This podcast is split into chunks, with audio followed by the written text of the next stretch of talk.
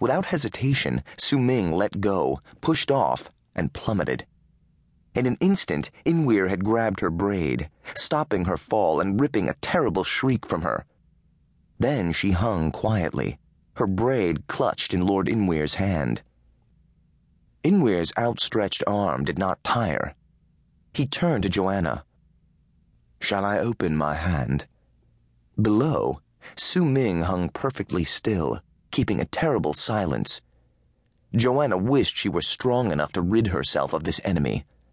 But not this way. No, my lord, she whispered. I will teach her to better please us. He cocked his head. If so? She nodded. Then Inweir raised his arm, lifting Su Ming's limp body in an effortless maneuver that hauled her onto the railing. With his other hand, he pulled her knees clear and deposited her on the floor, where the girl collapsed, twitching. A trickle of blood fell down her neck. Ignoring Su Ming, Inweir resumed his conversation with Joanna. It all has a price, he said, gazing at the engine. Even the gracious lords must pay a price for all we do. Joanna watched Su Ming shivering on the floor, her scalp pulled halfway from her head. She could not go to her yet. Inweir went on. You understand the price? Insofar as I can. You can understand. In saying this, he required her to leave him blameless in the matter of the engine. The Tarig universe was failing, its power source rapidly depleting. Only one decent substitute existed Joanna's universe. So the burning of the rose was the price for the billion sentient lives gathered here in their far flung sways and in their common hopes for life and love. The same things that people on Earth desired, which only one place could have.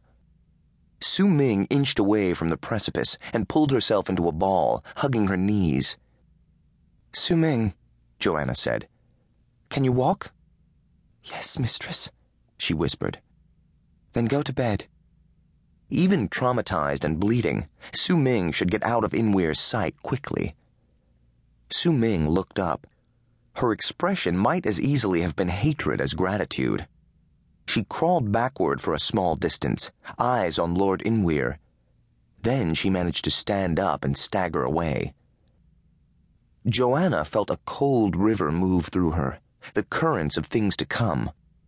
The person sitting on the rail might easily have been herself. It helped to watch how others faced a terrible death. Su Ming had been brave. Inweir held out an arm for her. Now you will rest. She laid her hand on that hard skin, that tapering arm. It would all be so simple if she despised this Tarig lord, but that was far from the case. She looked into his dark eyes. Yes, she said, answering whatever he had asked her. She must always say yes. Loving him, it was easy to do. In most things, she gladly obeyed, serving him in all ways but one.